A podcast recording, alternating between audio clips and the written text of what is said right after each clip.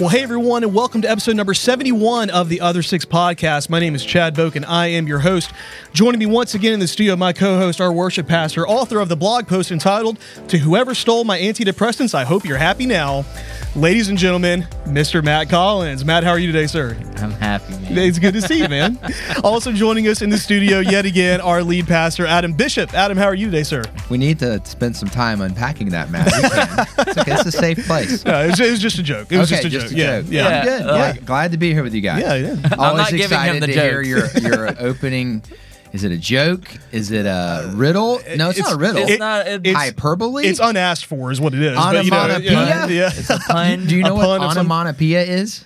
Is that a word? I'm just thinking of all the words from English. Yeah. I think onomatopoeia is like buzz. Yeah. Like it's a word that like sounds like what it is. Describing a sound. Yeah. That's popped in my head. So I'm good. Grammar lessons with Pastor Adam. I like that. New section. That's really good segment. Whatever you do, I don't know what it's called, but I remember what that is. It's not good. I know that. But, at this point. Puns. Yeah. That's the word. At this point, I feel like we're just too far into it. Like I can't stop. Yeah. So we have to keep going. But, it is what it is.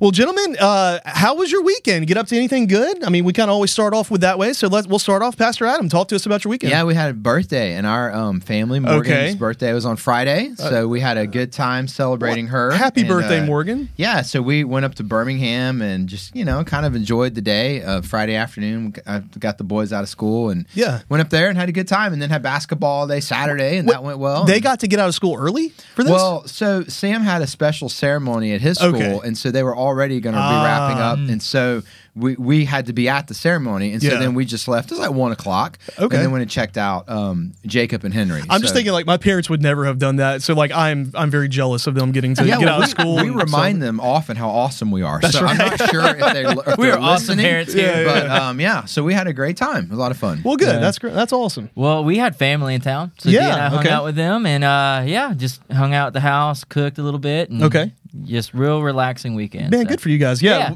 kind of similar for us. So I realized this week that my daughter, Lena, she's 13 now, that she has not seen some of the new kind of classic movies that we all took for granted growing up watching like TBS and TNT on like Saturday mornings. Okay. So we've been going through some of these different movies, and this weekend it was finally time for Indiana Jones. And so we watched a few of the Indiana Jones. What order did you go in, by the way? We did. It was Raiders, Last Crusade, and then Temple of Doom, which we fast forwarded through that one with the heart. Anyway, but she loved it. She loved it, man. She thought it was great. So we Back to the Future is on the spoke coming up at some point. All right. But we've already done Star Wars, Lord of the Rings, all those kinds of things, and it's good. It's good times. Y'all hit the good ones. Yeah, man. We're trying to do that. Those are great movies. Yeah, they're so good. And I'm really partial, I think, to Last Crusade because I saw it in a movie theater. Okay, and I remember thinking how cool it was. Because the other ones came out, before my parents were going to take me to the movie theater. Right. So I remember distinctly seeing that in the movie theater. Okay. And it was awesome. And I didn't know that it was Sean Connery. I was like, it's Indiana Jones' dad. I thought it was really funny. And so I'm talking about Indiana Jones' dad, and my dad's like, well, he'll always be James Bond to me. Right. Like, who's James Bond? And my mom's like,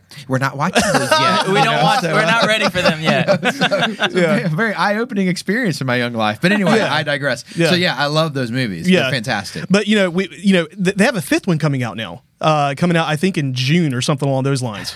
It might be time to hang it up. He's 80 years old. Harrison Ford is 80 years old. Really? Yeah. And so I told... hashtag life goals. Right. But Harrison Ford, 80. Anytime something in the movie, like the super heroic happens, they play that music. Dun, dun, dun, dun. Oh, yeah. So I told her, in this one, it's going to be he remembers, to take his medicine, and it's like, dun, dun, dun, dun, Listen, I just want to apologize on behalf of Chad to our 80 and above crowd that listens to our podcast each week. He didn't mean that. No, right? No. We're glad you're part of our community. Right. That's right. Absolutely. No, but it was behave, man. Sorry, I apologize. But no, it was fun. So we got to watch the movies, but it was a great weekend. Had a good time. Weekend. Yeah, had a good time. And then this weekend, Sunday at Vaughn Forest Church was a great weekend. So I want to talk a little bit about that. It was Sanctity of Life Sunday. Adam, kind of walk us through everything that happened. Man, there was a lot of things that happened on campus. So we had some special guests on campus, and you presented each of those special guests. They were representing ministries, and you gave each of those ministries some checks, some money. Well, it wasn't me. It was the church. But because of all of y'all listening who have given to our Now Is the Time special offering. That's so right. That was a way for us to kind of give an initial gift. So tell me those ministries again, because as you talk about them, we're going to use that to set up our special guest that's going to join us later in the podcast. Yeah, so we have a special guest coming to the podcast. So I'll save that one for last, and then we'll get there. So first off, one of our partner ministries, Live the Promise, that helps support foster care family, like communities around foster care. So, you know, different families, they foster, they bring kids in, and these folks kind of come around them because, I mean... And we had a lot of people express interest in joining which is insane. I mean, the amount of work that goes into fostering is just, it's incredible. So they cook them meals, do all that kind of stuff. So that was one. And then we also had the Alabama Baptist Children's Home that was here with us on campus.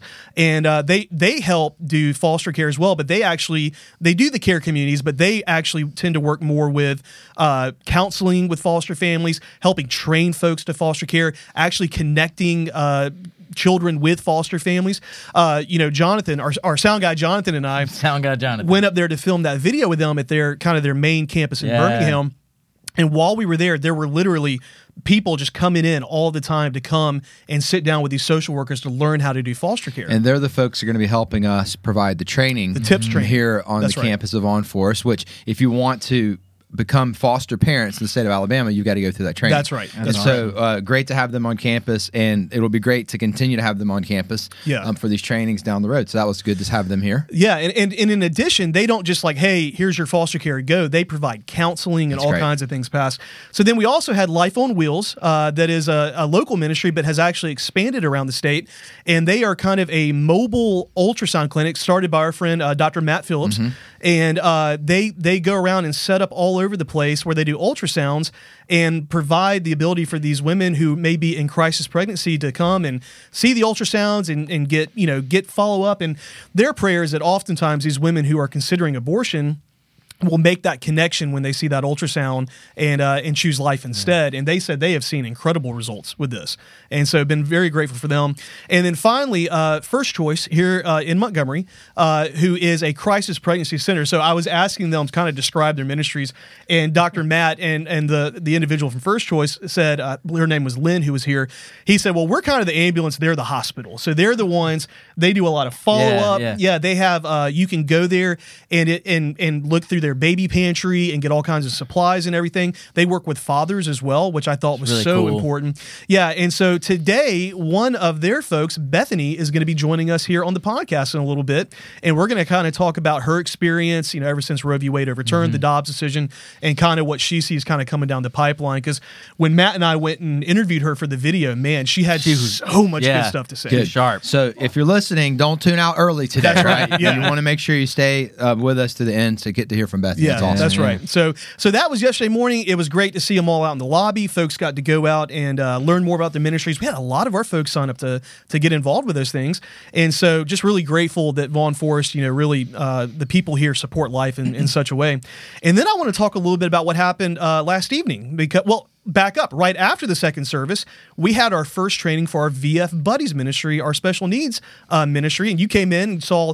We were hoping for a few folks. There was more than a few. Yeah, it was great. The room was full, and Morgan and I were talking about it last night. It was great about... I mean, I may get the percentage wrong. Half to two-thirds of the people at the training are already involved in this in some way in the community or through their profession. That's right. Wow. And what I told them yesterday is, you know, when God lays something on your heart, if you wait till you have all the answers figured out, you'll never move forward. And so we moved forward not having a clue who was actually going to be serving in this, making it happen. I mean, we certainly know the three of us aren't qualified. And so, you know, but God is always faithful to provide his people. That's right. So as I looked around that room yesterday, it was one more reminder of God's faithfulness. And so those individuals making themselves available, they're going to be running that ministry area, serving, and really, really grateful. And think about where we were, you know, 6 months ago to where we are now, that we're really like about to launch this. Yeah. And we know who's launching it. That's right. And they know what they're doing. Yeah. I mean, it's awesome to see. Yeah. So if you were at that training yesterday, thank you. And then we were back up here last night. That's right. With all of our next generation ministry volunteers. That's right. Everybody from babies, preschoolers, elementary, middle school, high school. Yep. It was a room full of people. Yes, it was. And it was awesome. Yeah. We got to eat Chipotle. Chad led us in a riveting trivia game. So with what was it called, by the way? It was called Useless Trivia, but Adam was heckling me from the audience. I started heckling because he took useless to a whole new level. I mean, it was bad. It was terrible. Like what? But no. We're not revisiting that, okay? Oh, come on. Well, okay, we will. So one of the questions was how many sweat glands do people have, okay? And the right answer was like 2 million, which I got to tell you right now, I will never believe that because there's nobody who counted that. Like there's no one who was like 985,427. It's like, come on. Like, I don't think that's how science works. Well, no, but, I don't. Where did you get these, by the way? Don't even get me started on science. These last 3 years, we could do a whole podcast on science. So anyway, I read a headline this morning that said, you came from a star. And the subtitle was the Miracle of Evolution. And I was just like, what? That's science. That? It's CNN. So anyway, I spent half my morning reading CNN, half my morning reading Fox News. I try to just get it from both ends of the spectrum. That's right. I leave frustrated both times. So anyway, wanting more. So we're talking about sweat glands. We got a lot to talk about today. Yeah. All right. So the training was awesome. The important part, yes. Aldrich sounds good. Aldrich did fantastic. Yep. New student pastor. Got a lot of folks serving that area. Morgan, shout out to Morgan. I mean, not only is she my wife, she's also an amazing kids minister. That's right. A fantastic job, and we've got so many amazing people serving the next generation at our church, and we're just so blessed, and it was fun. It was fun to be with all those folks at one time, and I think they all left encouraged. I think they left equipped, and we're just going to keep reaching teenagers and discipling the teenagers we have and the kiddos we have and discipling them, and baptized a couple of those kids yesterday who recently attended a kid faith class with parents, and so we're just seeing a lot of great things happen at the ministry area, and in many ways, those volunteers are what make all that happen. So super grateful for them. It was a lot of fun. So cool. So had a great time with that. Really looking forward to all that God's going to do. We have all of our stuff coming up. Launch our new 4th and 5th grade rooms. Yeah. Launching VF Buddies. Yeah. Man, this is an exciting time. Busy time, man. Yeah, it's exciting. It's so good to see what God's doing. So let's go. Let's go. What else we need to do? That's right. So like we said, Bethany from First Choice is going to be joining us a little bit later on today. But before she arrives, I want to talk to you a little bit about the message from yesterday. Fantastic message. Talked more about our for such a time as this moment with Roe v. Wade being overturned. You keep using that phrase, our for such a time as this moment. So can you unpack that phrase for us a little bit more? Yeah, I mean, the phrase comes from Scripture, and so we see that being used. I tend to think of it in terms of the story of Ruth, but that's really not where it comes from. It actually comes from the book of Esther, where she uses that phrase to help Mordecai see, hey, look what God's doing. Right. Perhaps he's raised you up for such a time as this. So I think recognizing for such a time as this moments historically, it's easy to do when you look backwards. Mm-hmm. I think sometimes it's helpful to recognize them when you're walking through them. Right. And what happened last year was significant. Right. And it happened in our lifetime.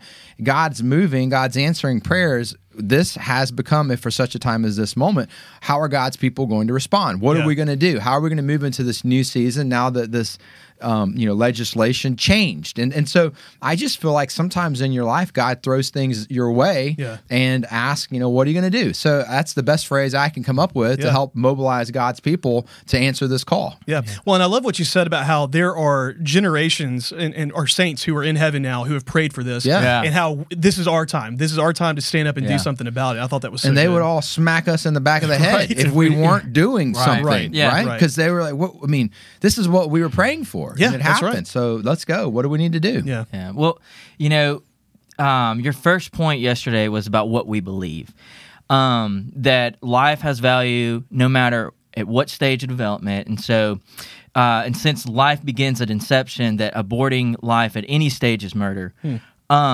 So why do we believe biblically that abortion is murder? So the Bible distinguishes between killing and murdering. Right. And so, there were wars in the Bible times. Yeah. I mean, David was actually an incredible warrior who also played a harp. Right. So he kind of blows all of the stereotypical, masculine stereotypes away. I like that about David. But David killed, lots of people. You know, we read the book of Joshua. Lots of people being killed, okay? So the Bible makes a clear distinction, and that's helpful. We have a lot of, you know, men and women in our church who have served in our nation's military. Right. Mm-hmm. And part of that protecting our country, unfortunately, involves that, right? Yeah. So we see the difference. Murder is anytime you take an innocent life. Right. And you do that with intent, with purpose, with malice. It's not like you had a car accident and a vehicular homicide was the result. Right. You know, you are choosing to end a life, and you're choosing to end a life that has done nothing that would warrant by the legal or judiciary system an action that their life should end. And and the Bible has lots to say about capital punishment and what that was supposed to look like in Hebrew times, the Hebrew people, and all those different kind of things. So if you're taking a life, you're murdering. Yeah. And we believe, since life begins at inception, that from that point forward, if you end that life, you've murdered that individual. And that individual is an individual, period, not an individual once a particular stage of development occurs. That's the lie that our culture's bought into. And so if you end a life, then it's murder. And we believe that God's word has that to say about life at any stage that it's in, whether it's in the womb or whether it's outside the womb. Right. And so therefore, if you end that life, it's murder. Mm-hmm. So one of the things you said was that we are at a crossroad where the church can really be the church. And I know that oftentimes the media likes to portray, you know, the church, Christians, at, you know, when it comes to the topic of abortion, as yelling at women as they enter into abortion clinics and holding up signs and all these other kind of mean and hateful, you know, stereotypes. So my question is, what did you mean by saying that the church can really be the church, that we're at that crossroads? Well, I mean, if we're going to rely on the mainstream media, we might as well just pack it up and go home. Right. I mean, mainstream media is no longer doing its job. I mean, journalists quit being journalists a long time ago. Right. They're literally the mouthpiece for the liberal left. That's all they are. So what I mean by the church being the church is just, you know, go spend some time on Fox News or CNN.com. I do every day. Every single day, and I don't do it because I want to. I do it because I'm trying to keep myself informed. How are Christians portrayed in our society? Right. You know, what is the presentation that we get? And recognizing there's not another group of people in our society that get that type of treatment. This is how the media treats us. We're the only group in our society that it's okay to demean and to diminish and to make fun of and call all the names and misrepresent and all the things. That if we take what happened to us in mainstream media and applied that to any other group, can you imagine the outcry, the outrage that would happen? Yeah. So since that is what's happening, and I mean, our president, like his tweets over the weekend about what he's doing and how he's committing himself and how he will not stop until we're able to get, you know, the constitutional right to abortion legal again, which is garbage, because to use the Constitution is, and so you see that, okay? Now, the president before him did a lot of rude things on Twitter and mean tweets, Chad. Right. And so he would send a mean tweet, and the media would literally melt down. Right. Yeah. Melt down to the extent that they removed him from a platform where you can express yourself through freedom of speech. We'll just leave that one alone, okay?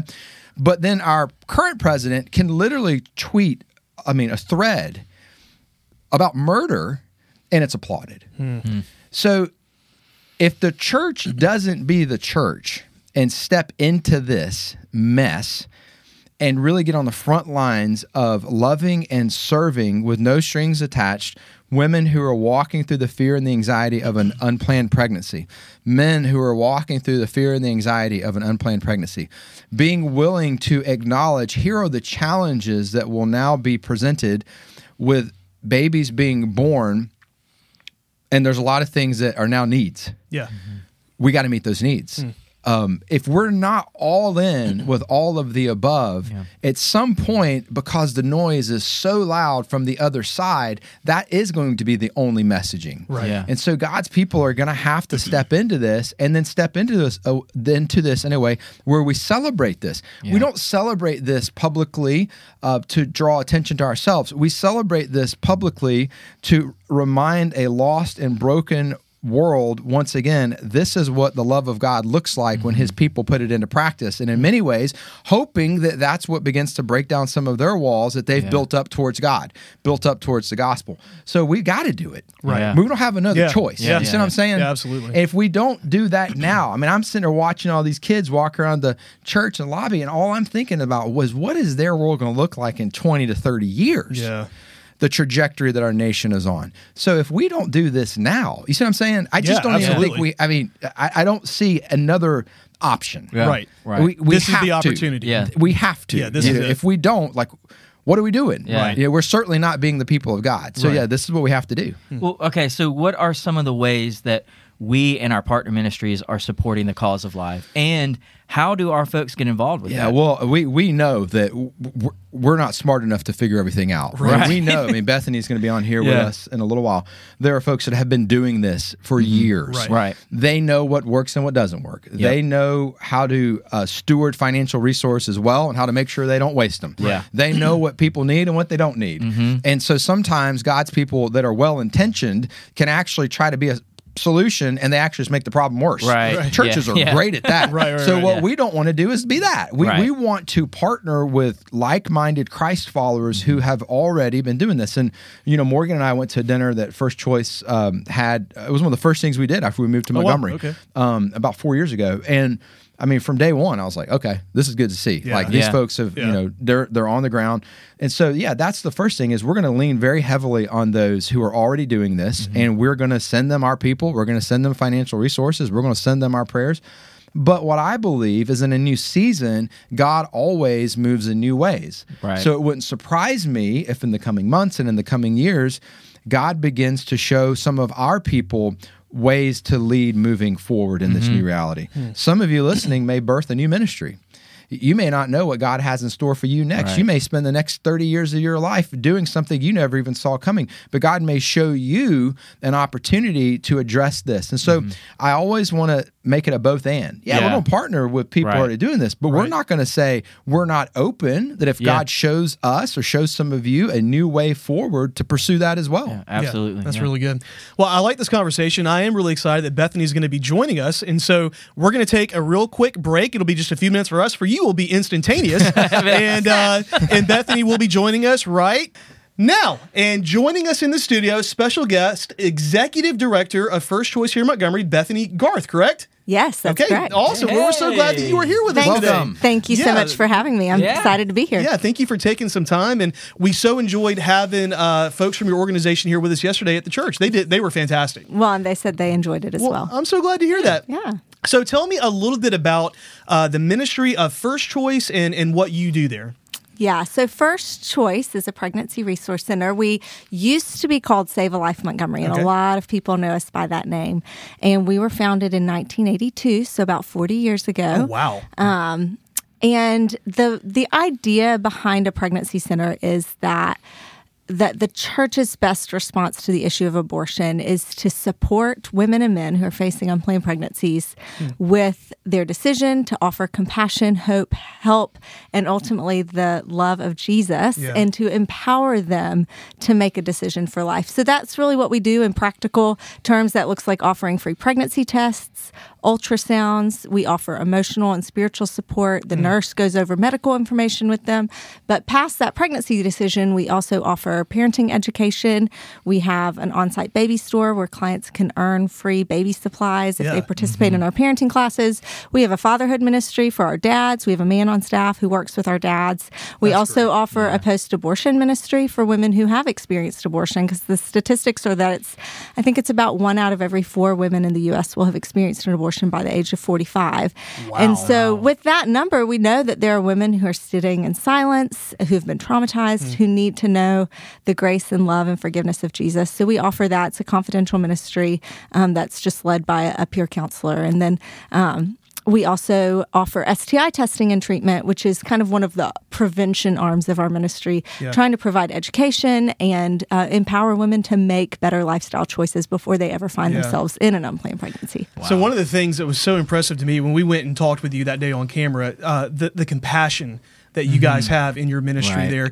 And I remember, you know, you talking about how, you know, how important it was showing these women compassion because they are going to go to a place where they receive that. And so one of the things that just stuck out to me so much about what you guys do is how much you guys love these women and then these fathers as well that are walking through these crisis pregnancies. That's right. Yeah. Our clients, you know, they don't need a voice of judgment. They don't need a voice of guilt or shame. And we really believe that if Jesus was here today and if he was a part of the pro-life movement, that what he would be doing would be walking alongside women and men who are in these situations. That's so good. That's so cool. So I want to talk a little bit about some of the major differences that you've seen since the overturn of Roe v. Wade. Yeah. Great. What, do you want to unpack that a little bit? Yeah. So we talked about a little bit about how the battles moved. Yeah. I'll say, you know, first of all, a lot of believers don't really even understand what did it mean that Roe was overturned. Yeah. Okay. Yeah. Right. So let me just unpack that for just a quick second. And the overturn of Roe didn't make abortion illegal across the country. What it did was it took the issue back to each state to determine on a local level what their own legislation on the issue of abortion would be. And in Alabama, you know, we praise God that on June 24th, the day of the Dobbs decision, that day our Human Life Protection Act went into effect and abortion became illegal in Alabama, and all 5 of our abortion clinics here in our state closed and have not done an abortion since that time. Wow. So we celebrate that. You know, here in Montgomery, on South Perry Street, we had the longest operational abortion clinic in the state, and it's closed now. Doors are closed. So we praise God for that, but we have not seen that, you know, I think the misconception is that now maybe abortion is less accessible. And that's just not true, unfortunately. We wish that was true. Mm-hmm. But for women in Alabama, it's just not the case. So what we're seeing are 2 primary trends develop. The first is that women are looking to travel out of state for an abortion. So in Alabama, abortion is illegal. In Mississippi, abortion is completely illegal as well, and the same in Tennessee. But in Georgia, you can get an abortion up until about 6 weeks, 5 days of pregnancy. And then in Florida, you can get an abortion up to 15 weeks and 6 days. Now, Georgia technically is actually, it's a heartbeat law. So it's abortion is illegal after there's a fetal heartbeat present, but they're typically we've seen that they're kind of just loosely going up to about 6 weeks. Okay.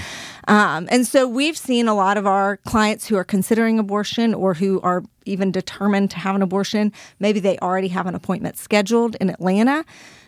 Or some of them are planning to go to Tallahassee. If you think about it, those places are 2 to 3 hours away, and that's a day trip. It's just really not that hard or that far. So that's one of the primary trends that we've seen. The second thing is the accessibility of the abortion pill via telehealth. And so even before Dobbs was decided, in fact, in the same month that Dobbs was being argued before the Supreme Court, and there was all this energy behind the pro-life movement, kind of back in the behind the scenes, the Department of Health and Human Services, through the FDA, changed the regulations on abortion medication so that it would be available via telehealth permanently. Now, that was an adjustment that was made during the pandemic so that people could get it via telehealth during COVID. But after December of 2021, that has been a permanent change in the classification of that drug. So now it's available via telehealth. And what we've seen, and you might have even heard in the news in the past 2 weeks,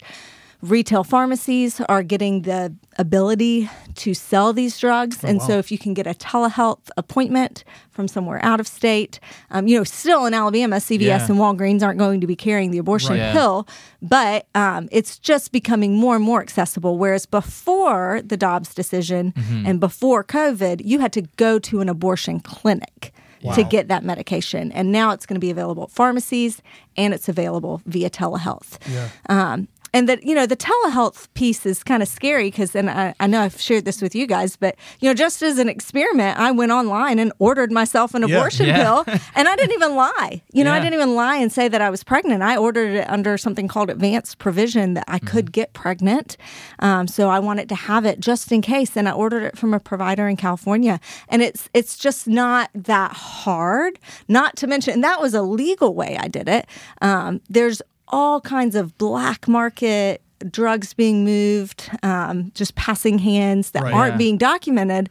So the accessibility, unfortunately, to this medication is increasing. Wow. And I think that there's risks that come with that, but the reality is abortion is not going away. Right. Mm-hmm. And in fact, I keep saying, you know, I think the other side, those who are on the pro-abortion side, were ready for this moment, and they had been kind of gearing up behind the scenes, getting things ready so that abortion would be accessible if Roe was overturned. So if y'all had an opportunity to prepare for it, so did they. Absolutely. Yeah, they were not caught off guard. Wow. So let me ask you this, and you guys have been on the front lines of this fight for a while now, so what do the front lines look like now? So the landscape has changed. So what is it that, you know, you guys are doing? What are some things that folks can do to get involved in this fight? Well, you know, it's funny. We're both changing and we're not. Okay. You know? Well, one thing I keep saying is our mission hasn't changed, obviously. You know, our mission and our vision, which our vision is to reach abortion-vulnerable members of our community in the name of Christ to make life their first choice. Well, abortion-vulnerable members of our community are still there. So our mission and vision and even our implementation of services, those haven't changed, but there's just the dynamics around the whole thing have changed. So the nature of the phone calls that we get on a daily basis has definitely changed. Interesting. So we still get people calling.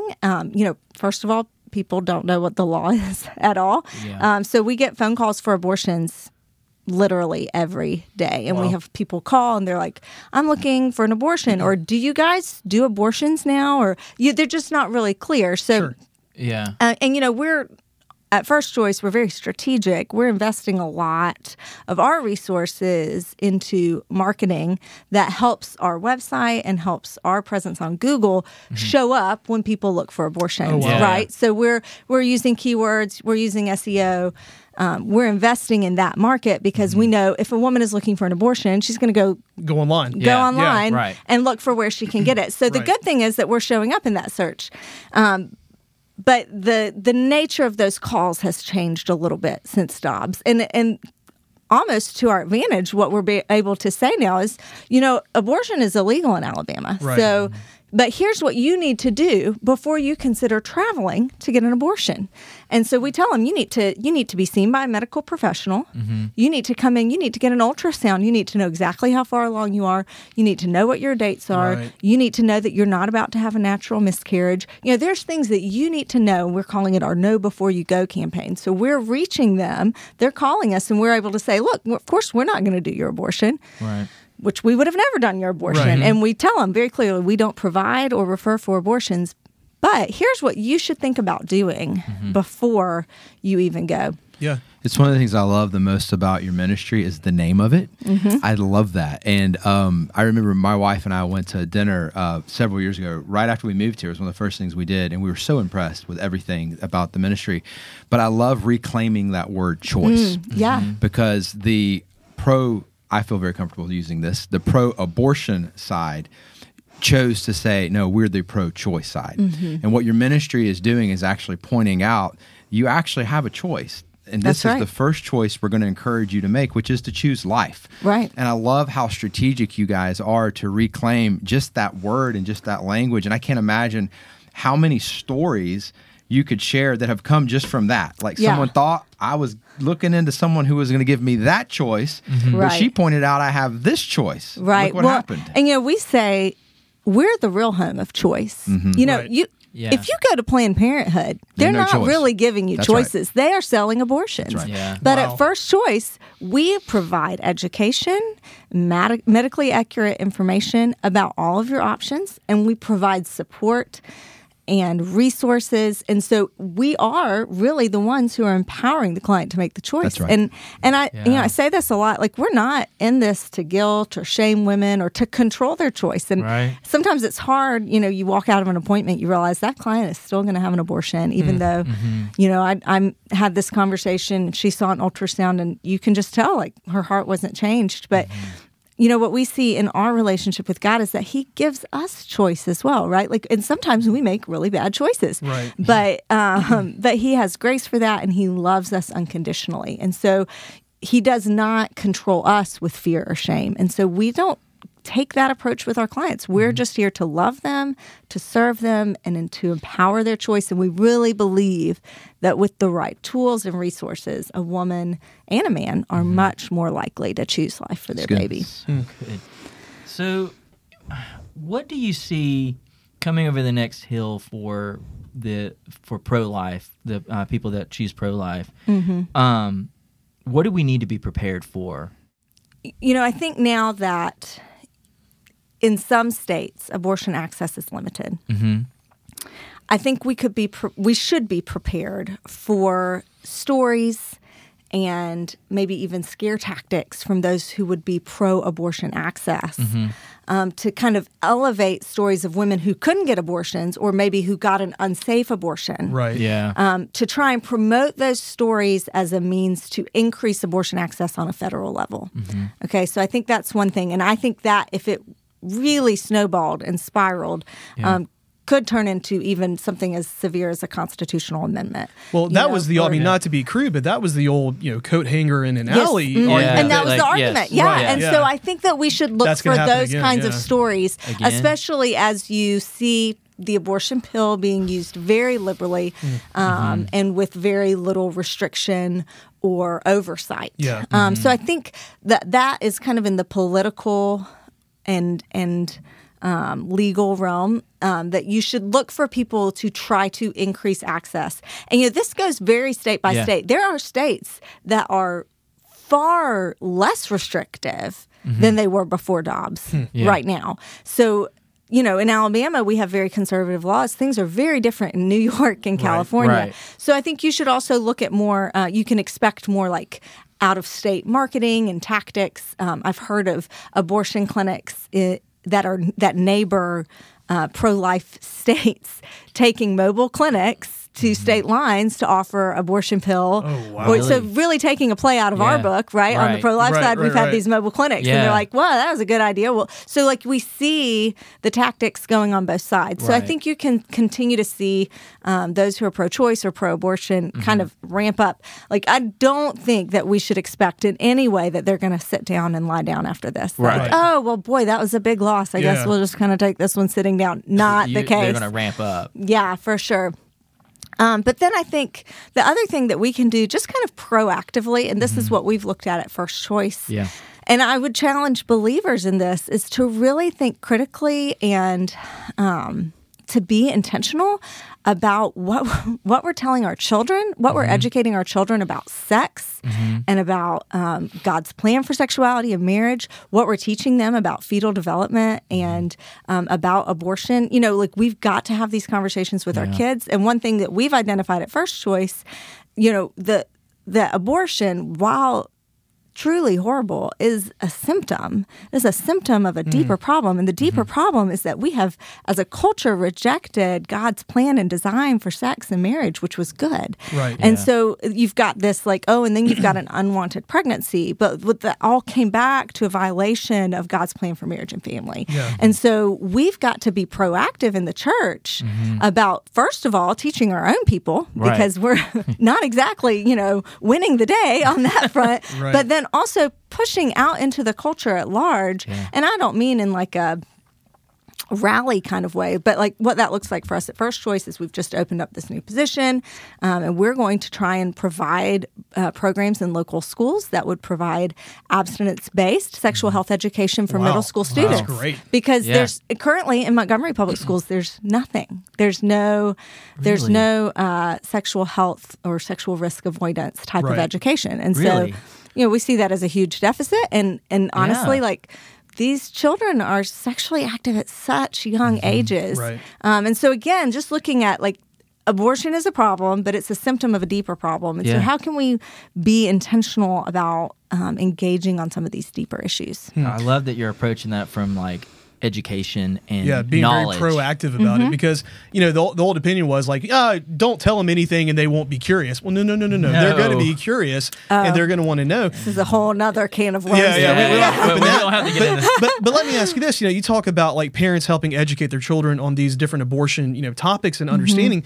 What are some good resources that parents can access to help with that? Because you may have a parent out there that goes, hey, I don't know really how to approach this subject with my child. You know, is that something you guys would offer with this new position that you're looking for? Or like, talk to me a little bit about that. Yeah, you know, you've just spoken to like one of my dreams, Chad, which is like to go into churches and offer resources for parents to talk to their kids about sex, because that is the core issue here. And so many Christian parents are terrified. You know, they're scared their kids are going to ask them something. And I'm like, no, the good thing is if your kid asks you something, practice keeping your game face on and just do it, you know. I want to go give parents pep talks. You know, my children are still pretty young, so I'm still like on the front end of navigating these waters.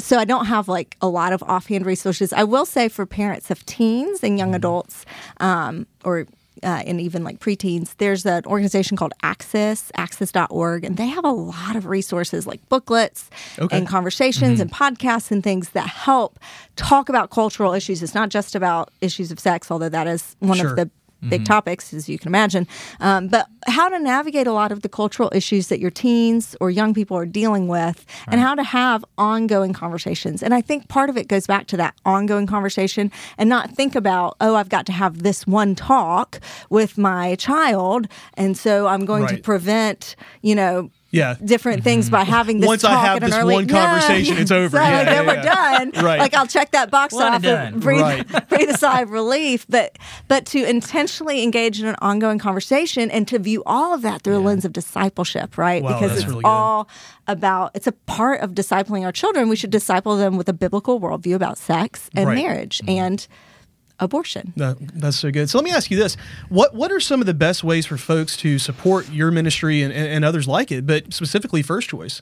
Yeah, well, for starters, you know, not to beat around the bush or anything, but we always need financial support. You know, it costs money to keep our ministry up and going. And I always say our monthly supporters are the bread and butter. That's what keeps our lights on and our staff paid. And so that is always a big one. You know, a lot of people don't have the availability to come in and volunteer or to be a part hands-on, but everybody can do a little bit of something. Yeah. So if someone wanted to become a monthly supporter or even give like a one-time gift, where would they go to do that? Yeah, we have a website, supportfirstchoice.org. We'll put that up on the screen right now as well for those of you who are watching.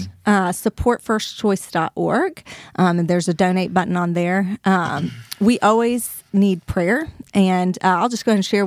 Every year at the beginning of the year, we have kind of a conversation between our staff and board, and we talk about what are we going to pray for this year? What are we going to agree on in prayer, and then invite other people to pray with us for our ministry? So just to kind of give you a quick recap of those for this year, if you want to pray with us in 2023, number one, we're praying for our staff and our board and our volunteers, just that the people at the core of the ministry, that us and our families would be protected and well. And sometimes I'm always a little scared to hire people because I'm like, I'm sorry, once you start working at First Choice, like your life might fall apart. I'm so sorry. Because it just seems like there's always something, but we know that the enemy Spiritual attack is real. Yeah, for sure. So we're inviting people to pray for that. The second thing is we're praying for this expansion that we're going to make into local schools. So praying for God to raise up the right person to be our school program director, and then that we would be effective and that God would give us favor as we go into these schools, that, you know, we would be able to impact the lives of a lot of young people, and not just, you know, intellectually, but like that the Spirit would move, even though we're not going in as we can't go in with a faith-based curriculum, but just believing that we sow in God's truth that it will reap benefits. So let me ask you this. Someone may be listening right now and they're like, God's moving on their heart. Like that individual may be listening right now. Right. How would folks get in touch with you if they're interested? Yeah, they can just email me, Bethany at firstchoicewmc.com. And perfect. I'm sure y'all can put that up on the screen. We absolutely can. Yeah, for sure. And then the third thing that we're praying for is that we would be, that our conversations would be effective. And so very specifically, I'll say, you know, for the past 15 years, since 2008, we went medical, and that was when our center began offering ultrasounds. And that's really the whole pregnancy center movement. You know, we're part of a larger movement. There's like 1,100 pregnancy centers like us across the country. And the whole shift was really to offer medical services, to offer the ultrasound, because the statistics show that when a woman can see her unborn baby, when she sees that heartbeat, she's much more likely to choose life. Mm-hmm. And so for years, really, our goal was to get them in the door, and we would even provide the counseling piece, but really the focus became get them to an ultrasound. Right. You know, we want people to see their baby, and that is so compelling. But what we're having to make a necessary shift is that our ultrasounds are getting earlier and earlier. Mm-hmm. And because the Georgia law is that abortion is pretty much your cutoff is 6 weeks. I mean, you can talk to all the people in pregnancy center ministry right now. We all know that means people are really rushing into this decision. And they'll also tell you that if you do an ultrasound on somebody at 5 weeks, you don't really see much. You see maybe a thickening of the lining of the uterus, but it's hard. You might see a gestational sac, but you're not going to see a heartbeat at five weeks. Mm-hmm. And so in a lot of ways, we feel like this one really compelling thing that we had isn't as effective because we're having to scan them so early, and they're trying to get the abortion before they see that heartbeat. Right. And so we've really wanted to make a shift in our ministry to say, how can we increase the quality of the conversations that we have? How can we do a better job of supporting her and having an effective conversation, whether it be for a pregnancy test or with our other appointments, like when we meet with our dads or when we're doing STI appointments. And even with clients that come in who are likely to carry, when we're sharing the gospel, how can we be effective? And so just asking the Lord to increase the effectiveness, because one thing we really know is that we aren't in charge. As I said before, we're not in charge of people's decisions, but God can use us and our words and our conversations to change people's hearts. So we're just kind of asking for effectiveness. Yeah. Well, I love how dedicated you are to the local church and how... Like yesterday in the video that we showed, you mentioned that your ultimate goal is to get families connected to the local church. That's so right. Why is that something that you guys are focusing on?